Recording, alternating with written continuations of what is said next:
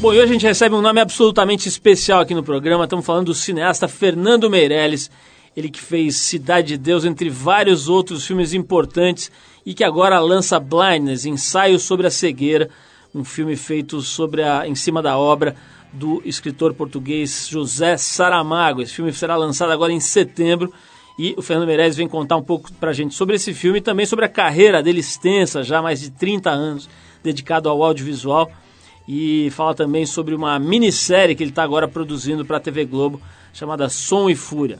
Fernando Meirelles vai falar com a gente hoje aqui no programa Não Dá para Perder. Bom, a gente abre a edição de hoje do Trip com Dionne Warwick. A Dionne nasceu, aliás, cresceu ouvindo e cantando gospel nas igrejas lá dos Estados Unidos. Ficou conhecida como a cantora favorita dos compositores Burt Bacharach e Hal David que apresentaram a moça ao grande público. Da Dionne Warwick, a gente separou Walk On By, composição do Burt Bacharach, com letra do Hal David, que foi lançado em 1964. Depois da Walk On By, a gente volta com o Trip FM, hoje com Fernando Meirelles por aqui. If you see me walking down the street and I start to cry each time we meet, walk on by.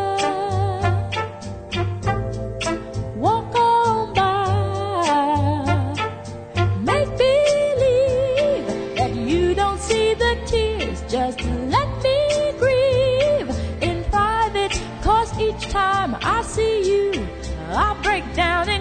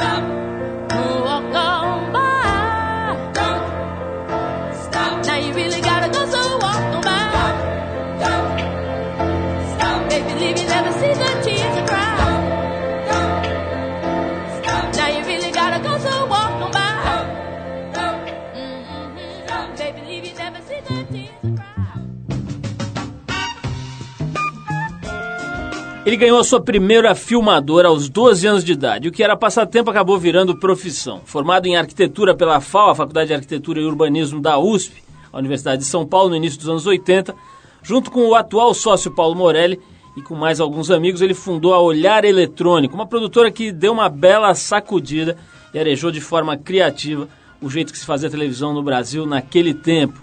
Depois de 10 anos criando para televisão, ele migrou para publicidade, fundando a O2 Filmes, atualmente a maior e mais importante produtora de comerciais do país e de filmes para televisão, enfim, de, de produtos audiovisuais. Eles trabalham com filmes publicitários, com longas, com curtas-metragens, videoclipes, tem documentários, agora séries para TV e outras coisas interessantes, sempre utilizando essas ferramentas. A estreia dele no cinema aconteceu em 2001 com o lançamento do filme Domésticas. No ano seguinte, em 2002, ele caiu nas graças do grande público e ganhou notoriedade internacional com o filme Cidade de Deus, uma das mais importantes obras cinematográficas já feitas aqui no país. Depois do filme Cidade de Deus, além de produzir diversos outros trabalhos, ele dirigiu episódios da série brilhante Cidade dos Homens para a TV Globo e, logo em seguida, o filme O Jardineiro Fiel.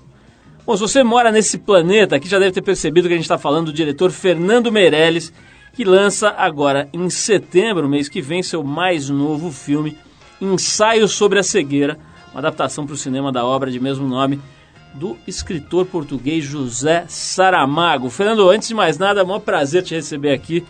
Fazia seis anos que a gente não conversava aqui para entrevista, a gente se encontra volta e meia aí, mas não fazia uma entrevista desde 2002. Um prazer falar com você de novo e perceber quanta coisa legal aconteceu de lá para cá. Naquela altura a gente conversou, eu te entrevistei para as páginas negras da, da Trip em julho de 2002. Você ainda ia lançar o Cidade de Deus, né? Logo em seguida, se eu não me engano. E de lá para cá, muita coisa legal aconteceu. Tua carreira realmente estourou, né? Muita coisa importante eh, saiu das suas mãos, aí chegou para o mundo e foi reconhecida mais do que tudo, né? Como é que tá? O que, que aconteceu aí na tua vida nesses seis anos? Acho que você, nem você tinha a medida do tempo, né? De quanto tempo fazia desde essas páginas negras da Trip, né? É, na verdade, antes de seis anos, quer dizer, enfim, a gente tem essa uma vida meio paralela, né? A gente estava montando a produtora e você montando a editora e a revista, enfim. Então, te acompanho faz 20?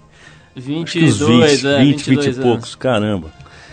Então, nesse, depois desses seis anos de, de, de lancei Cidade, lancei o Jardineiro, Estou sempre fazendo televisão, intercalando filmes com televisão e estou lançando agora, dia 12 de setembro, um ensaio sobre a cegueira, que é o último longa baseado no livro Romance do Saramago. Enquanto eu estou fazendo o lançamento, eu estou ao mesmo tempo filmando uma minissérie para a Globo chamada Som e Fúria. É isso que eu estou fazendo. Fernando, eu vou falar primeiro sobre o filme, né? Eu tenho lido bastante, pô, você me honrou aí com esse comentário de que acompanha o nosso trabalho, eu também estou ligado no seu faz um tempão, né? E, e agora, mais recentemente, tenho prestado atenção na movimentação em torno desse filme. A gente até entrevistou recentemente aqui a Alice Braga, falou sobre isso. É, parece que, pelo, pelo, que eu li aí na, na, na, nos artigos e entrevistas que fizeram com você recentemente, tem uma história do filme nunca acabar, né? Parece que você está sempre dando uma mexidinha. Parece que um ano atrás você considerava o filme acabado e de lá para cá um monte de coisa foi alterada. É isso mesmo? Que essa obra, se bobear, ela nunca fica pronta? Eu acho que com filme, pelo menos a minha experiência é sempre assim. Eu, eu nunca Quer dizer, o filme acaba a hora que o produtor fala, agora chega, tem que lançar e, e a data é hoje não é amanhã. E aí eles fecham. Porque eu acho que a gente vai mudando. Então, cada vez que eu assisto o, o, filme, quer dizer, um dia tá ótimo, saio à noite feliz. Assisto no dia seguinte já não tá bom, alguma coisa pega tal. E é um processo que nunca acaba. Nesse ensaio sobre a cegueira, acho que foram 14 versões de montagem, o que não é muito estranho, quer dizer, é, é, um, é um processo normal mas eu nunca, nunca, nunca sinto que eu acabei, que está tudo ali e tal. E, e, o que eu faço então é nunca mais assistir os filmes, quer dizer, eu nunca mais vi Cidade de Deus, nunca mais assisti Jardineiro, e eu acho que eu já vi a última sessão do ensaio sobre a cegueira duas semanas atrás, e provavelmente daqui uns 20, 25 anos, se eu estiver vivo, sabe-se lá. Fernando, esse episódio na, da, daquela sessão em que o Saramago assistiu o filme foi muito comentado, foi muito falado, né? E, e, e, tem até uma imagem de você beijando a carequinha dele ali e ele emocionadíssimo, chorando. Fala um pouquinho da, dessa, dessa experiência, né? É realmente uma, uma situação única, assim, quer dizer, você interpretar a obra de um cara dessa estatura, digamos assim, intelectual, né? Já é um negócio cheio de riscos, cheio de, de que demanda uma coragem enorme tudo. A hora que você apresenta, é um cara que era meio arredio, né? Parece que ele não queria vender os direitos do, do de, de, filmagem da obra dele, etc. Enfim, a hora que a coisa fica pronta, que você bota ali para rodar e põe o velhinho no cinema, o coração deve ficar realmente no limite, né? Como é que foi esse dia na tua vida? Pois é, porque teve é isso que você falou mesmo. Primeiro ele não queria uh, vender. Quando ele finalmente falou, não, vou vender porque eu acho que vai dar certo, ele começou a ter uma expectativa muito grande do filme. Ele me mandava uns e-mails que eu falava, pelo amor de Deus, ele acha que, né, se eu decepcionar o Saramago vai ser o fim da... E aí levei o filme, o filme abriu o Festival de Cannes em, em maio e tomou muita pancada, especialmente da crítica francesa e da, dos trades americanos, que são jornaizinhos pequenos americanos. Então eu, eu mostrei o filme uh, em Cannes, no dia seguinte, no outro dia, enfim, vi que teve essa repercussão, enfim, muito agressiva, inclusive, de alguns jornais. E aí fui para Lisboa mostrar o filme para ele. Eu tava já nessas alturas já falei, vai ver que esse filme é uma porcaria. Eu tô achando que é bom, mas não é, tal. Então eu entrei no cinema para mostrar para ele, já achando que ia ser um desastre. E acabou o filme, projetamos o filme inteiro e no final ele não falava nada, já estava rolando um crédito de motorista tal, e ele continuava olhando para frente. Eu falei, acabou, o cara detestou, tá com vergonha de falar para mim que o filme é uma merda e, e... então estava muito tenso. Até que acenderam as luzes e, e eu olhei para o lado ele estava chorando. Ele falou que ele estava tão feliz de ter visto o filme quanto ele estava eh, quando acabou de escrever o livro tal. Eu fiquei muito agradecido. Eu, enfim, eu não sou beijoqueiro, mas acabei beijando ele. Eu fiquei tão grato, tão, tão aliviado. E meu filho estava sentado na cadeira da frente, então ele gravou a hora que acendeu a luz e depois à noite no hotel falou: Deixa eu pôr no YouTube tá? Eu achei que não, e ele acabou pondo esse, esse momentinho do Saramago vendo o filme no YouTube, que é lindo mesmo. Como é que foi essa história da crítica ter descido a lenha, Fernando? Eh, você, com Cidade de Deus, conseguiu uma quase que uma unanimidade. Né? Eu não me lembro de ter visto ninguém falando Não, teve, coisa... teve, teve aqui no Brasil uma coisa de que é uma cosmética da fome, aquela coisa, né? Teve, um filme não, isso, que explora isso, a pobreza. Isso eu lembro, sim. Lembro até de um artigo na Folha de alguém lá é, falando isso. Mas assim, é, digamos que como, como turning point, aí como, como ponto de mudança do cinema brasileiro, acho que é quase que uma unanimidade, né? Pode ter algum tipo de, de viés aí, de crítica, etc. Mas acho que realmente pouca gente tem dúvidas sobre a importância desse filme, dessa tua obra, na, nessa expansão do cinema brasileiro de lá para cá. É, já o, o, o, o, filme novo, essa obra do Saramago, né, o ensaio sobre a cegueira, parece que, tem, que é um filme muito mais complicado, muito mais complexo, muito mais difícil de digerir. É mais ou menos isso que está acontecendo? Quer dizer, essa crítica tem a ver com isso? Como é que você leu essa história aí? É, o que eu estou sentindo, na verdade, isso desde Cannes, que esse é daquele tipo de filme que divide um pouco o público. Eu lembro de Lavoura Arcaica, por exemplo, que é um filme do Luiz Fernando Carvalho. Eu, eu saí do cinema assim, encantado, completamente flutuando, achei a melhor obra já, que eu já tinha assistido. Saí realmente e tinha gente que saiu no meio do, do, do cinema, e na porta do cinema falou que filme ruim e tal. Eu acho que esse meu filme está acontecendo a mesma coisa. Enfim, eu tenho tido, mesmo em Cannes, quer dizer, alguns jornais como o The Guardian inglês, ou Corriere della Sera italiano, El País, que é o maior jornal espanhol, LA Times, fizeram críticas muito positivas, mas teve também as muito negativas. E com os amigos que estão vendo, eu também estou vendo isso. Quer dizer, tem gente que vem, me abraça chorando depois de ver o filme, como se não tivesse amanhã, assim. E, e, e outras pessoas reagem friamente, que você vê que o cara não, não entrou na história. Não sei o que, que o filme tem, que, que tem essa. Você embarque ou não embarque, né? Então agora eu já estou, o filme tá, vai ser lançado uh, daqui um pouco, eu já estou preparado para boas críticas, mas também para tomar porrada. Eu sei que o Inácio Araújo vai ver e que vai acabar comigo na Folha de São Paulo algum dia desses.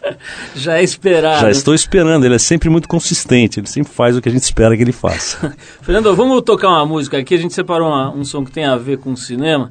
É, e depois vou querer falar com você sobre produção independente para televisão, que é uma, um assunto que eu sei que está na tua agenda já há décadas, né? Eu me lembro de vocês começando lá o Olhar Eletrônico, já falando como é que a gente vai penetrar nessa, nessa redoma aí da televisão, da televisão aberta e conseguir colocar um pouco de produção independente. Isso agora está começando a acontecer.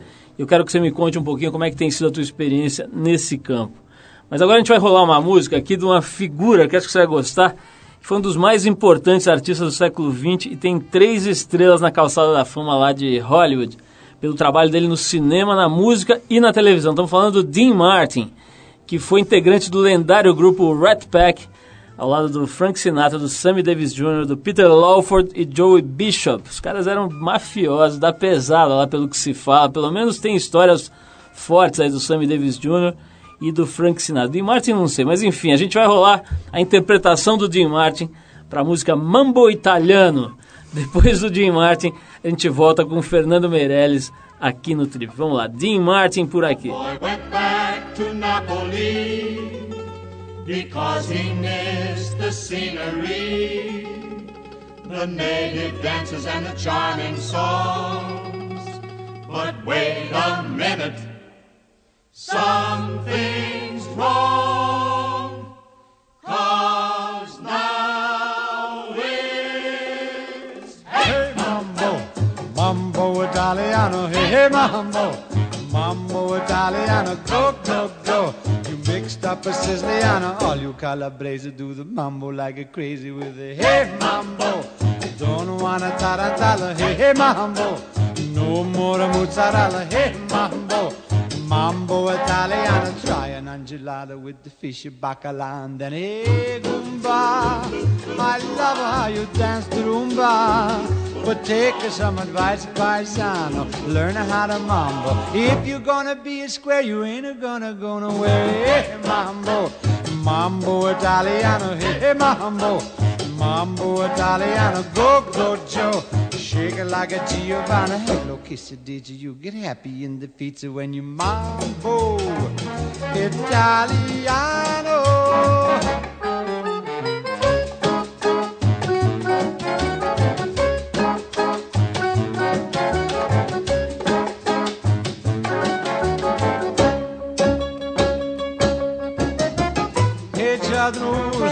You don't have to go to the school.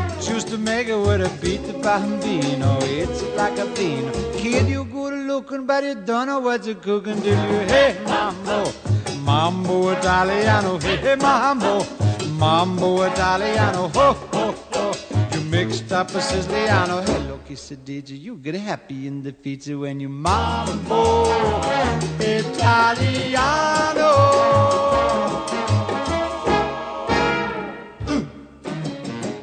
Você está no Trip Eldorado.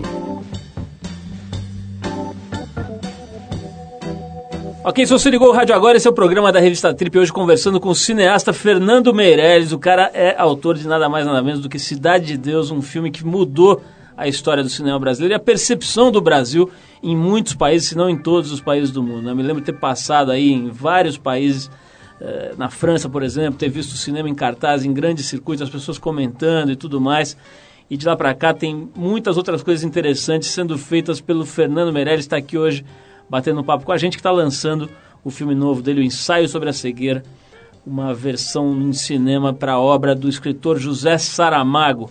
Fernando, essa, essa Alice, Alice esteve aqui conversando com a gente, Alice Braga, recentemente, acho que faz uns seis meses mais ou menos, é isso? Um ano, enfim, um tempo atrás, e, e falou muito sobre a experiência de fazer essa, essa obra com você, né? De filmar essa obra do Saramago com você. E uma das coisas que ela pirou ali foi, é, ao mesmo tempo, você ter que dirigir ali, mais ou menos, estava me dizendo que foi em torno de 20 atores, né? Nomes importantíssimos aí do cinema e tal. É, e mais de 100 ou centenas de figurantes e todos tinham que se comportar como se estivessem cegos ali, né? Quer dizer, isso deve ter demandado uma preparação, uma coisa meio maluca. Isso foi feito em vários países, né? em mais de um país pelo menos, não foi? Eu queria que você me falasse um pouquinho dessa da parte braçal assim de uma obra desse tipo, né? Porque todo mundo fica procurando o aspecto intelectual, etc, mas esquece que ali tem que meter a mão na massa de verdade, né? Fala um pouquinho desse lado desse filme aí, seu. É, na verdade a, a figuração no filme é uma coisa muito importante, porque a história se passou no meio da cidade e, e, depois essas pessoas são confinadas numa, numa quarentena dentro de um asilo. Mas é muita gente. Então, em toda a cena, enfim, tem sempre os atores principais, mas não existe lugar onde eles possam ficar sozinhos. Tem sempre muita gente atrás, tal. E todo mundo, quer dizer, a pessoa tem que olhar para a tela e qualquer figurante que veja ali tem que parecer consistente, cego, tal. Para conseguir essa consistência, na verdade, é, eu chamei aqui em São Paulo o Cris Duvort, que é um preparador de elenco, ele passou dois ou três meses inventando uma espécie de oficina para atores, para ensinar as pessoas a ficar, como ficar cego e tal. E depois foi tão interessante, ele fazia a, a, exercícios de 4, 5 horas, vendava as pessoas, e as pessoas ficavam por 4, 5 horas fazendo diferentes exercícios, com cheiro, andando, procurando, se perseguindo tal. E, e foi tão interessante que a equipe inteira acabou passando por, esse, por esse, essa oficina e depois, quando chegou o elenco principal do filme, eu também levei o Chris para o Canadá e fiz todos os atores passar por essa oficina também. E foi um trabalho muito consistente, assim. Você olha, você assiste o ensaio e pode olhar para quem quiser, e tem sempre muita gente em cena.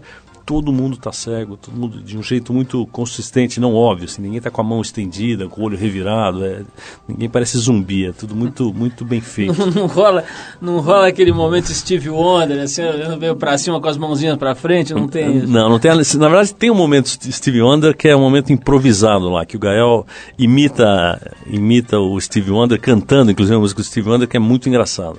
O- É uma o- piada do filme que aconteceu sem querer, na hora da filmagem. Fernando, quem, quem que são os principais atores? Tem o Gael, tem a Alice, tem o Morgan Freeman, é isso ou não? Não, é o Danny Glover. Danny Glover, É, eu confundi. Mas é. o, o- o- Uma Ah. coisa que me, me, me ocorre, assim, nesse tipo de filme é o seguinte, você tem caras das mais diferentes procedências em dois países, acho que você filmou no Canadá e aqui no Brasil, não foi? Filmei aqui no, no Canadá e, e em Montevidéu, uma semana. E tem atores japoneses também, né? Como é que faz, quer dizer, essa, essa Babelzinha aí? O que, que, que tem de bom e de ruim nessa, nessa história de dirigir pessoas das mais diferentes idades e, e procedências e culturas? Eu acho que, que cinema é, é um, é um mercado, um trabalho que é muito globalizado, viu? Impressionante. Eu já filmei em outros países também, outras vezes, e você em meia hora que você junta a equipe lá, todo mundo funciona mais ou menos da mesma maneira. Então não tem, não tem barreiras culturais assim, porque cinema se faz do mesmo, é o mesmo processo mais ou menos em todos os lugares. E o elenco também, enfim, o ator é sempre aquele bicho meio inseguro, que precisa de muita atenção, de muito cuidado. Se você faz isso, todo mundo se entende e esse filme de fato foi uma babel. No set tinham sempre no mínimo cinco línguas sendo faladas, porque tinha um pedaço da equipe que era, falava espanhol, português, inglês, tinha japonês e tinha a equipe do Canadá, do Quebec, francês. Então era muito uma pequena babelzinha, mas rolou muito tranquilamente assim. No, no Cidade de Deus, você me, me falou na época da importância de ter filmado com não atores, né? Todo aquele processo de... Foi, foi até criada uma escola de atores naquela ocasião lá no... no no, na- no Morro, né? É, que O- ainda funciona. Nós do A- Morro, né? ainda- é, agora chama Cinema é Nosso e ainda existe no Rio de Janeiro, na Lapa. Pois é, foi, foi criada em função do filme, não foi? Isso, isso, e tá lá ainda. E, enfim, essa, essa história fez realmente uma grande diferença, né? Você ter filmado com gente que não tinha experiência como ator e tal, aquilo, aquilo imprime, como eles dizem, né? Quer dizer, vem no filme aquela emoção do cara fazendo o seu primeiro papel e tal. De repente você parte para filmes que são opostos, né? Com grandes atores, Jardineiro Fiel, agora mesmo no, no, no ensaio sobre a cegueira, etc. Qual que é a diferença? O que, que, o que, que muda para melhor e para pior quando você pega o não ator, quando você pega o ator consagrado? Na, na verdade é gozado, que com, ator, pra mim, eu, eu, eu acho que o bom são esses dois extremos. Ou o cara que não tem experiência nenhuma, então ele não tenta, ele é ele mesmo e, e usa a experiência pessoal dele e só consegue abstrair a câmera. E esse cara consegue atuar lindamente, que é o caso do- dos atores de Cidade de Deus. Eu acho que esse filme do Walter Salles, que, que tá entrando em cartaz aí também, dia 5, que é Linha de Passe, ele também usou atores que nunca tinham feito nada. E eu acabei de ver o filme, é maravilhoso, tem a mesma... Ou senão vai para o outro extremo, quer dizer, atores que são absolutamente treinados, sensacionais, sensíveis. Acho que o que pode não funcionar muito, funcionar muito são os atores no meio do caminho ali, que não são amadores, mas que também não são sensacionais. Aí você sofre. Aí você sofre. Mas para mim foi um enorme prazer trabalhar com esses atores como a Julianne Moore, o Mark Ruffalo. O, o- É impressionante, cara. Os caras pegam o texto e, e uma cena que você acha que está mais ou menos, que a hora que o cara fala da vida aquilo, é, uma, é um prazer assistir esses caras. Às vezes eu repito o take, você vai lá, filma, roda, ação tal, e corta. A hora que corta, é tão prazeroso, e muitas vezes, não é uma vez ou duas, é o tempo inteiro. Fala, vamos fazer mais uma, é só para olhar, porque já está feito. Só para ter o prazer de assistir o cara fazer de novo a cena, que é tão bom. Fernando, a gente ia, falei que ia falar sobre produção independente na televisão, acabamos falando mais de cinema. Opa. Então vamos para o próximo bloco, a gente fala um pouco mais de televisão. Vou dar um break aqui para a gente ouvir mais uma música boa. A gente separou aqui uma dos Ramones, que é aquela Wanna Be Sedated, é, da, dos Ramones de, de que época aqui? Não sei de que disco que é. Vamos ver, depois eu informo aqui na volta. A gente ouve o Ramones e volta para falar com o Fernando Meirelles sobre televisão abrindo as portas para a produção independente. Vamos lá.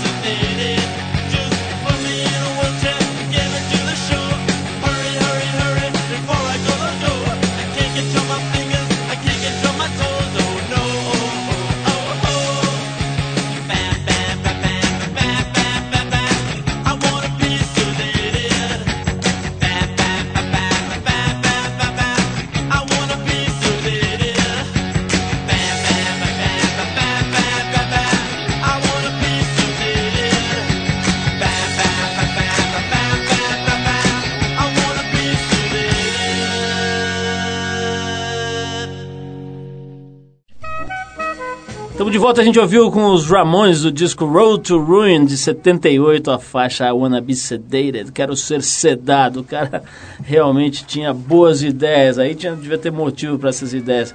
Então, a gente estava conversando aqui e eu quero saber um pouquinho sobre produção independente para televisão. Eu me lembro, é, pô, nos anos 80, na Avenida Pedroso de Moraes, São Paulo, Zona Oeste, me lembro da molecada ali reunida. Eu tive a, a, o prazer de participar de algumas reuniões lá na Olhar Eletrônico. Na época a gente produzindo o saudoso Surf. Como é que era? É, Video Surf. Video Surf, exatamente. É, é. E eu me lembro de você, o, o, o Tonico Melo, tinha lá o Clóvis e outras figuras falando isso na calçada ali. Pô, a gente precisa achar um jeito de quebrar a resistência das emissoras e conseguir colocar programas lá e tal. Depois foram conseguindo, me lembro que foi na TV Gazeta, né? Que acho que vocês conseguiram primeiro, né? Com o Krieg Ha, não foi isso? Isso, a gente ficou 10 anos no ar, com programas no, no depois veio, semanal. Depois veio o TV Mix, né? E, e coisas muito interessantes Atimbum, e tal. É. Muita coisa legal. Agora, é, de alguma forma, acho que dá para dizer que a televisão continua fechada, né? Quer dizer, as emissoras abertas continuam muito é, pouco permeáveis, né? Parece que elas têm é, política de fechar, é, de não dividir o poder que tem a televisão, que os canais de televisão têm, né, no sentido de, de ter a capacidade de difundir as suas ideias e suas, seus conteúdos para milhões de pessoas. A televisão ainda é, sem é, sombra de dúvida, o maior veículo de comunicação de massa aqui no Brasil, as TVs abertas. É, por outro lado, tem coisas muito interessantes acontecendo, como, por exemplo, né, o Cidade dos Homens, que eu já falei aqui várias vezes, aqui em outras oportunidades que, que eu considero um dos trabalhos mais interessantes feitos para televisão nos últimos tempos no Brasil. Uma série absolutamente fantástica, gostosa de assistir, que abre o mundo da periferia brasileira para o outro lado do, do país conhecer, sem aquela caracterização excessivamente agressiva ou dramática demais ou, ou irreal, enfim. É, já estão acontecendo coisas desse tipo e vocês lá da O2 têm sido é, parte importante desse processo. Como é que é a tua análise? Quer dizer, as TVs abertas estão acordando para a produção independente ou ainda é uma coisa para poucos? Quer dizer, você agora já consagrado, Paulo Morelli também e alguns outros é, é grandes nomes conseguem isso, mas ainda a coisa continua meio fechada. Como é que você vê isso? É, na verdade, assim, eu acho que o mercado para a produção independente nunca teve tão bem porque agora as TVs a cabo elas têm elas podem usar um dinheiro de, de uma parte do, do, imposto que elas pagam sobre remessa de lucro para produzir programas no Brasil. Então todas elas estão usando isso. A, a HBO está fazendo uh, séries brasileiras, a Fox está fazendo, enfim, todo mundo. Então tem muito mercado para produção independente. As TVs abertas eu acho que, que sempre foram um pouco mais resistentes, mas eu não tenho dúvida que, que agora vão começar a abrir. E eu sei que a Globo, assim, nessa, nessas últimas duas semanas, eles têm feito reuniões uh, pensando em realmente não é assim abrir um pouquinho, é, é, mudar a política, realmente começar a investir em produção independente. No momento agora, a O2, a minha produtora, está tá filmando, e eu estou dirigindo uma parte dele, uma minissérie, que é a primeira minissérie que a Globo uh, produz independentemente. É uma minissérie chamada Som e Fúria, que vai ao ar em fevereiro. A gente está filmando até outubro. E parece que eles estão muito satisfeitos com essa experiência e, e, e vão começar a abrir bem mais agora para a produção independente. A Regina Casé faz todos os programas dela independentemente, enfim. O Jorge Furtado, no Sul, faz programas independentes para a Globo e manda também. Eu acho que é um mercado que só. só e é bom para a emissora, porque eles têm uma estrutura muito cara, muito grande. E agora, com muitas mídias, muitas emissoras, muito, com internet, eles estão perdendo receita. Eles precisam baratear a operação dele. Então, vai inexorável que vai aumentar o mercado. Agora, uh, Fernando, eu lembro da gente conversar também, um pouco antes do lançamento de Cidade de Deus, você me dizer que você tinha empenhado teu, tua grana do bolso pessoal no filme, que você estava até meio preocupado se essa grana um dia voltaria, né? Imagino que ela tenha voltado é, até mais rápido em quantidades, em volumes maiores do que você imaginava.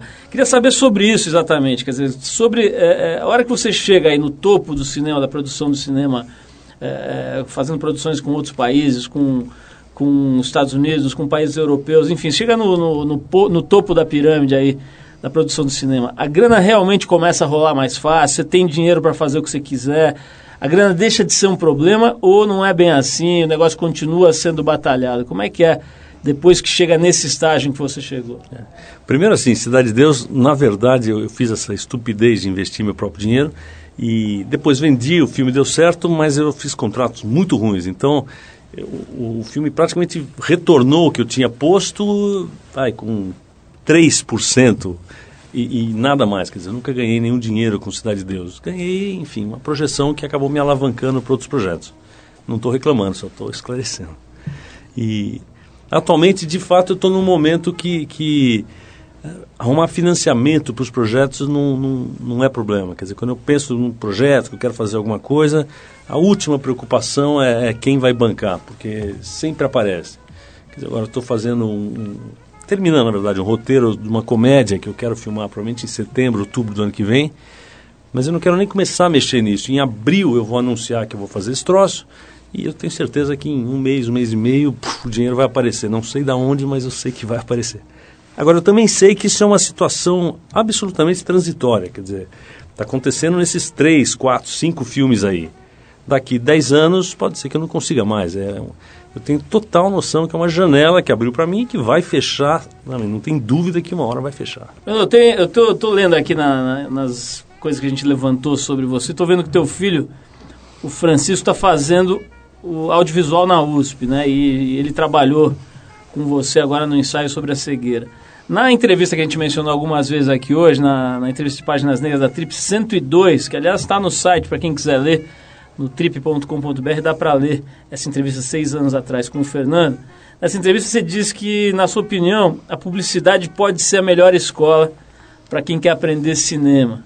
Você continua com essa opinião hoje é, é já um pouco mais afastada, que você tem a produtora que continua fazendo muita publicidade, mas eu tenho a impressão que, você, que o teu trabalho pessoal está mais afastado um pouco da, da publicidade. Você continua com essa opinião de que para quem quer fazer cinema, a publicidade pode ser a melhor escola? Eu acho que no Brasil é uma escola ainda, enfim, muito boa. Porque um aluno de escola de cinema no Brasil, ele consegue, atualmente é um pouco mais fácil, porque ele tem câmeras de vídeo, ele pode fazer os, os curtas dele e tal com vídeo. Então é até mais fácil. Mas se você faz publicidade, você tem verba e você tem equipamento e equipe, equipe boa, profissional, equipamento bom, diretores de arte bom, você tem uma estrutura. E você pode aprender a contar a história com imagem usando tudo que você vai precisar, o que você vai poder usar depois quando você for fazer longa-metragem. E numa escola de cinema você não tem acesso a isso, é tudo mais precário, né? Porque quem vai fazer a sua câmera é o seu colega que não é um cameraman, quem vai iluminar é outro colega que não é um, um fotógrafo, quem vai montar. Então você faz seu produto, mas não, não, não tem um acabamento, né? E, e na publicidade você pode fazer um troço com um bom acabamento e saber até onde você pode ir. Eu, eu acho que é uma assim, para aprender a gramática do cinema, acho que é uma boa escola. Vamos falar um pouco mais aqui, Fernando, sobre esse tipo de, de coisa. Tem muita gente que ouve, a gente que está pensando sobre o que fazer na vida. Eu quero conversar um pouco mais com você sobre isso. A gente vai parar para ouvir mais uma música, agora da banda The Kinks. Junto com os Beatles, com os Stones e o The Who, o The Kinks foi uma das mais importantes e influentes bandas eh, formadas na Inglaterra na década de 60. A gente separou deles uma das primeiras e principais músicas, chama-se Really Got Me, do álbum The Kinks de 64. Depois do Kinks, Fernando Meirelles bate mais um, um pouco de papo aqui com a gente. Vamos lá.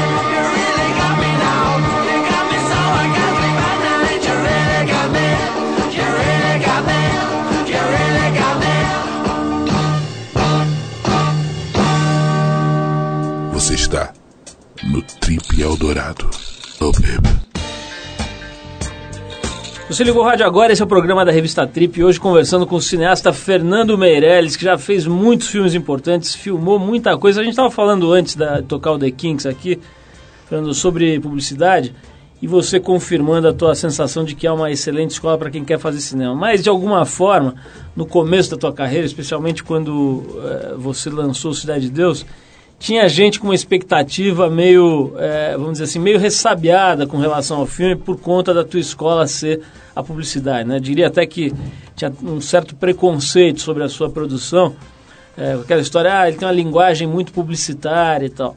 Você sentia isso na época? Isso na época chegou a ser um problema para você ou você passou por cima disso? Eu, eu, me, eu me incomodava porque eu realmente não via assim. Primeiro que eu eu me formei, aprendi a contar história com imagem e tal, fazendo televisão, né? Antes de fazer publicidade, eu fiz 12 anos de televisão, 180 episódios de Ratimbum, vários programas, enfim. E, e, e, aí fiquei um período, fiquei nove anos fazendo publicidade e que me ajudou também, mexia com película e tal. Mas dizer que, né, que, que, eu era um publicitário tal, nunca tive nenhuma formação. Então me incomodava um pouco e, e não que eu tenha algum problema em ter feito publicidade, mas é que eu achava que era uma é um preconceito muito. Mas enfim, isso aí também já passou, né? Bom, vamos falar sobre uma outra pergunta aqui que eu te fiz, Fernando, na, nessa entrevista da Páginas Negras, das Páginas Negras, né? Que é sobre o governo Lula. Né? A tua resposta foi muito interessante. Te perguntei aqui sobre a, as perspectivas da vitória do Lula na eleição. A gente estava perto da eleição na época. Você respondeu o seguinte: eu acho que vai acontecer essa reação histérica que a gente está lendo no jornal. O dólar subindo, o JP Morgan dizendo que o país não é confiável. Mas, sinceramente eu acho que o Brasil é muito maior do que isso. Se o Lula for eleito, vamos ter três, quatro meses de histeria ainda, mas depois as coisas vão continuar funcionando, as pessoas comprando, os supermercados vendendo. Acho que você fez aí uma previsão bem acertada. Aparentemente, logo o governo Lula demonstrou é, que a política econômica seria mantida nas suas principais linhas, etc., o povo acalmou e o Brasil continuou evoluindo aí, teve essa, esse avanço que teve, é inegável, né? gostemos ou não é, do presidente, dos seus, é, dos seus ministros, do seu governo, é inegável que o país avançou. Como é que você está vendo aí, hoje, seis anos depois desse papo aqui, como é que é a tua leitura do governo Lula, da situação é, econômica e política do Brasil hoje, né? Eu acho que, que esse governo teve o mérito no começo de realmente ser firme e conseguir estabilizar a moeda de fato e, fazer o, o país ficar um país uh, confiável. O Lula é um cara muito, muito hábil, um político muito hábil. Mas, por outro lado, eu acho também que ele perdeu uma. está perdendo uma, uma, uma janela histórica, que foi esse momento de prosperidade do mundo inteiro, com a China crescendo, a Índia crescendo, uma super demanda, né? as, as mercadorias aumentando o valor. O Brasil está fazendo dinheiro, quer dizer, do governo dele tem a estabilidade que conseguiu, mas é realmente uma conjuntura mundial, né? Que teve aí um momento, agora parece que já, isso já, esse momento está passando. E a gente não aproveitou esse momento para fazer, para mim, as grandes revoluções que precisariam ser feitas, que é principalmente educação. Quer dizer, eu pego hoje um moleque de, de 10, 12 anos, que é, um, que, que é um moleque formado no governo Lula, e ele é pior ainda do que era um moleque 12 anos atrás. Quer dizer, a educação não evoluiu nada. Eu gosto do ministro da Educação atual do, do governo Lula, mas parece que falta um, falta um empenho, falta uma. E não adianta, o país você pode fazer o que quiser, pode ter um. ganhar o dinheiro que for, pode. Se não tiver educação, não vai, o país não vai. E eu acho que ele perdeu essa janela aí. A gente está vendo aí fenômenos como esse que você mencionou agora há pouco, da formação de uma escola para atores no morro carioca, né? Quer dizer, tem tido uma movimentação muito forte da sociedade civil organizada, as ONGs, OCIPs e coisas parecidas, que estão cada vez mais atuantes, né? Você acha que por aí pode se contornar essa situação que você acabou de descrever da educação brasileira ou não passa de um paliativo, é uma coisa muito pequena, o que se consegue por essa frente aí? Não, eu acho que essas organizações, elas realmente seguram a onda, elas tapam um buraco que o Estado não consegue tapar. E eu acho que até tem que tapar mesmo, porque o, né, o país não é, não é só do governo, o país é dos cidadãos, né? Então a gente tem que ter a nossa, fazer a nossa, a nossa parte. Então, mas que, que nesse caso específico da educação precisaria realmente de um programa que parte de cima, um planejamento, uma e isso demora. Agora parece que está sendo feito. Quer dizer, esses testes, essa, antes não, nem se avaliava a educação no Brasil. Nos últimos dois, três anos passou-se a avaliar a educação. Isso já é um grande passo. Mas demorou muito para fazer isso, para cair a ficha. Parece que foram quatro anos para pegar no tranco. E eu acho uma pena. Essas, essas uh, rotinas malucas aí, eu sei que no Cidade de Deus você me contou na época, você praticamente foi viver, praticamente não, você foi morar no Rio, né? Você ficou um tempo longo lá. Imagino que nessas filmagens agora no Canadá você também se desloca. Então, como é que fica a tua vida familiar, pessoal, casamento? Essas coisas não dão uma, uma, uma bagunçada na tua vida, não? É, na verdade, a, a quantidade de viagem desses últimos anos uh, me incomoda muito, assim. Eu sempre que posso trago a família junto, quer dizer, nesse ensaio sobre a cegueira a gente filmou uma parte no Canadá, foi filho, mulher, eu, quando eu posso eu arrasto, quando eles estão livres para vir. E cheguei a fazer coisas, por exemplo, eu lembro quando eu estava fazendo Jardineiro Fiel, eu estava em, em, Londres um, um, período, duas vezes eu, eu tomei um voo na sexta-feira à noite, passar o sábado, domingo à tarde, voltei para Londres para passar o fim de semana no Brasil, assim, para conseguir estar junto e porque para mim família é um troço que me estrutura, tá? Eu preciso ter esse então, minha família, na verdade, voa muito, viu? A gente vai se encontrar onde um tá, a gente acaba tentando se encontrar. Tem um outro aspecto dessa história de dar certo, no, como cineasta e como profissional, que é a coisa da exposição, né? Agora, por exemplo, você está fazendo o que, o que, se chama de processo de divulgação ou de lançamento do filme, e você acaba dando entrevistas e, e, e se expondo um pouco mais. Você é um cara que, bom, para quem te conhece sabe bem, é um cara que é meio arredio a esse tipo de, de, de coisa, não, gosta muito de aparecer, prefere ficar na moita, como se diz. É, tem um lado meio inevitável e, e, como é que você administra essa história que de repente você tem que fazer as entrevistas, tem que ir para a televisão, tem que estar tá lá num talk show, etc. Isso, isso te incomoda ou é um negócio que é absolutamente administrável? Como é que fica esse lado aí para você agora que você tem mais projeção do que tinha antes, né? bem mais? Isso me incomoda, viu, Paulo? principalmente imagem. Quer dizer, fazer rádio aqui eu, acho ótimo, que ninguém, ninguém me vê tal. Mas foto e, e, televisão tal, me incomoda muito. E eu, durante esse último ano, por exemplo, eu, eu enfim, tudo que me pediram para fazer, eu, eu não, não faço. Eu dei uma bem de, de chato, assim. Agora, esses dois meses estou fazendo porque eu estou promovendo um ensaio sobre a cegueira, que é um filme que só tem elenco internacional. A Julianne Moore veio para cá, mas já foi embora, foi rapidinho. E a Alice Braga está filmando, não pode. Então, sobre eu aqui para ficar vendendo o filme no Brasil. Essa, é, falando um pouco sobre, para a gente terminando aqui, o sobre futuro, né? Nessa época da entrevista da Trip, é, eu te perguntei, você falou que queria filmar mais 10, 15 anos e depois você se via escrevendo, tentando escrever coisas. Você diz aqui que você, você achava que ia morrer escrevendo. É, eu tenho visto as pessoas quando chegam num certo ponto, aí eu acho que você ainda tem muito para produzir, mas é, digamos que você chegou num ponto bem alto da carreira de cineasta aí, pelo menos do, do Brasil.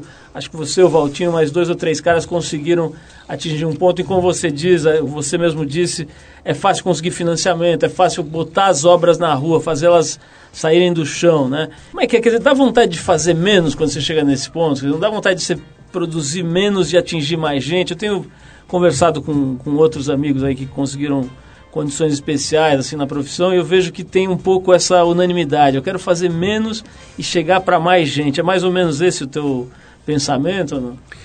Esse é sempre o meu pensamento. E toda vez eu falo, agora eu vou devagar, agora eu vou dar um tempo.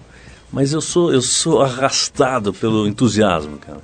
Então eu estou aqui, estou terminando essa minha minissérie, que, que eu, enfim, foi uma loucura fazer uma minissérie quando eu ainda estava finalizando o ensaio e lançando o ensaio, fazer mas eu comecei a ler o texto e comecei a me empolgar, a falar com o ator. Quando eu vi, já estou no set filmando. Então. E agora tem essa comédia aí, que eu estou tentando não falar, enfim, não envolver produtor para ninguém me pressionar. Mas eu tenho certeza que no dia que eu acabar a minissérie, que eu for lá dar uma lidinha no roteiro, eu começo, eu vou me entusiasmando. Eu sou realmente sugado pelo meu entusiasmo. É uma pena. Um dia eu vou conseguir acalmar. Bom, a gente que está aqui do outro lado vai festejar que cada produção, essas suas produções aí nos últimos tempos, acho que desde me lembro de quando, do impacto que o Krieg Ha teve na época. Era, era restrito, era menos gente, era só São Paulo, eu acho. Mas eu me lembro nas faculdades as pessoas comentando, parando para assistir, combinando de assistir junto nas casas dos amigos, tal, o Krieg Ha. Me lembro de coisas desse tipo desde lá de trás e agora não precisa nem falar. Essas produções mais recentes são coisas da maior importância. Então, do lado de cá, a gente torce para que você continue sendo arrastado pelo entusiasmo e que vá produzindo bastante aí para que a gente possa admirar o teu trabalho. Eu repito, eu sou um, um fã assim incondicional, especialmente do Cidade dos Homens. Acho que ele teve uma por conta de ter ido para a Globo, né? É, acho que ele teve uma penetração gigantesca, né? Não sei Sem dizer, dúvida, a maior audiência que qualquer coisa que eu tenha feito antes. São milhões de é. milhões de pessoas que tomaram contato com aquele tipo de cinema, né? Com aquele tipo de televisão, no, no caso feito é. com um olhar diferente. Foram vários diretores que vocês foram convidando para fazer, etc. Não foi? Enfim, acho que esse trabalho é da maior importância.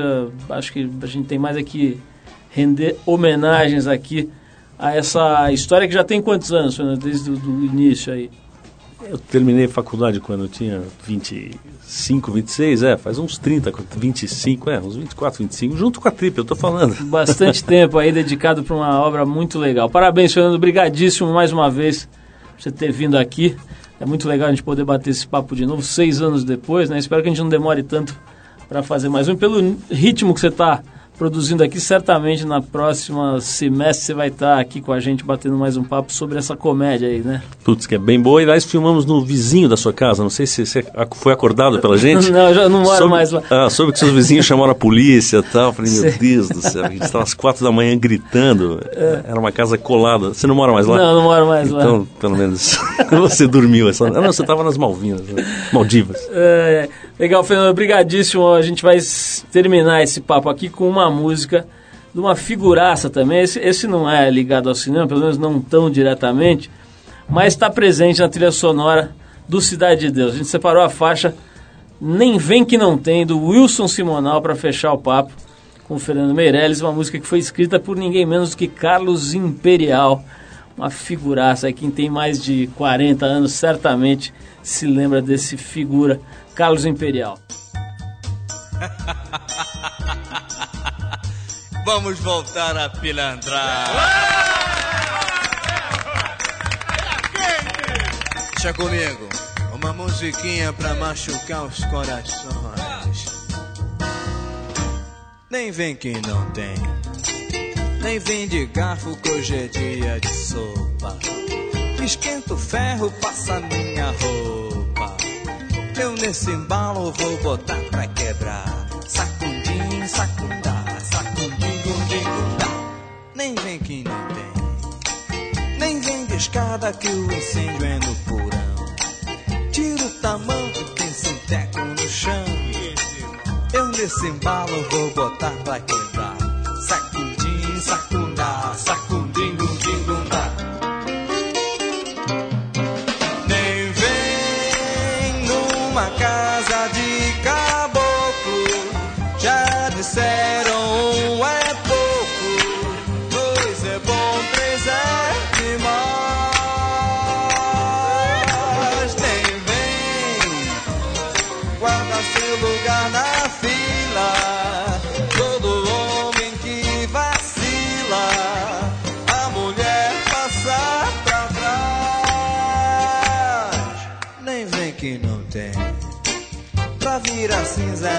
Brasa demora. Me show meu papo, nós já vamos embora. É, eu nesse embalo vou botar pra quebrar. Sacudim, sacundá, sacudim, gundim,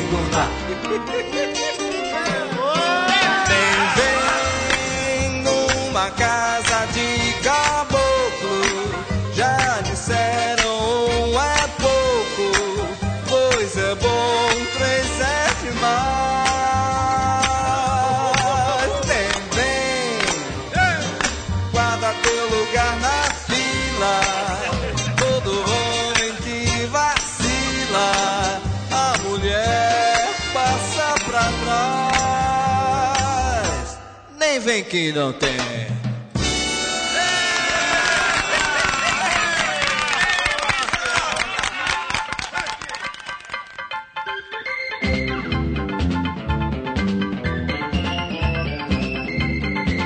Bom, pessoal, a gente vai ficando por aqui. O Trip Eldorado é uma produção da equipe da revista Trip, em parceria com a Eldorado FM, que é a rádio dos melhores ouvintes. A apresentação é de Paulo Lima com participação excepcional e esporádica de Arthur Veríssimo. Coordenação de Endrigo Kiribras. Produção e edição Alexandre Potashev. Para falar com a gente é só escrever para radio@trip.com.br ou entrar no www.tripfm.com.br, onde você pode dar sugestões de músicas e de convidados. Vai encontrar um arquivo para escutar e baixar para o seu tocador de MP3, diversos programas nossos aqui de várias épocas, enfim, um site bem completo. Na sexta às 8 da noite a gente volta com mais um Trip Eldorado inédito. Um abração e até lá.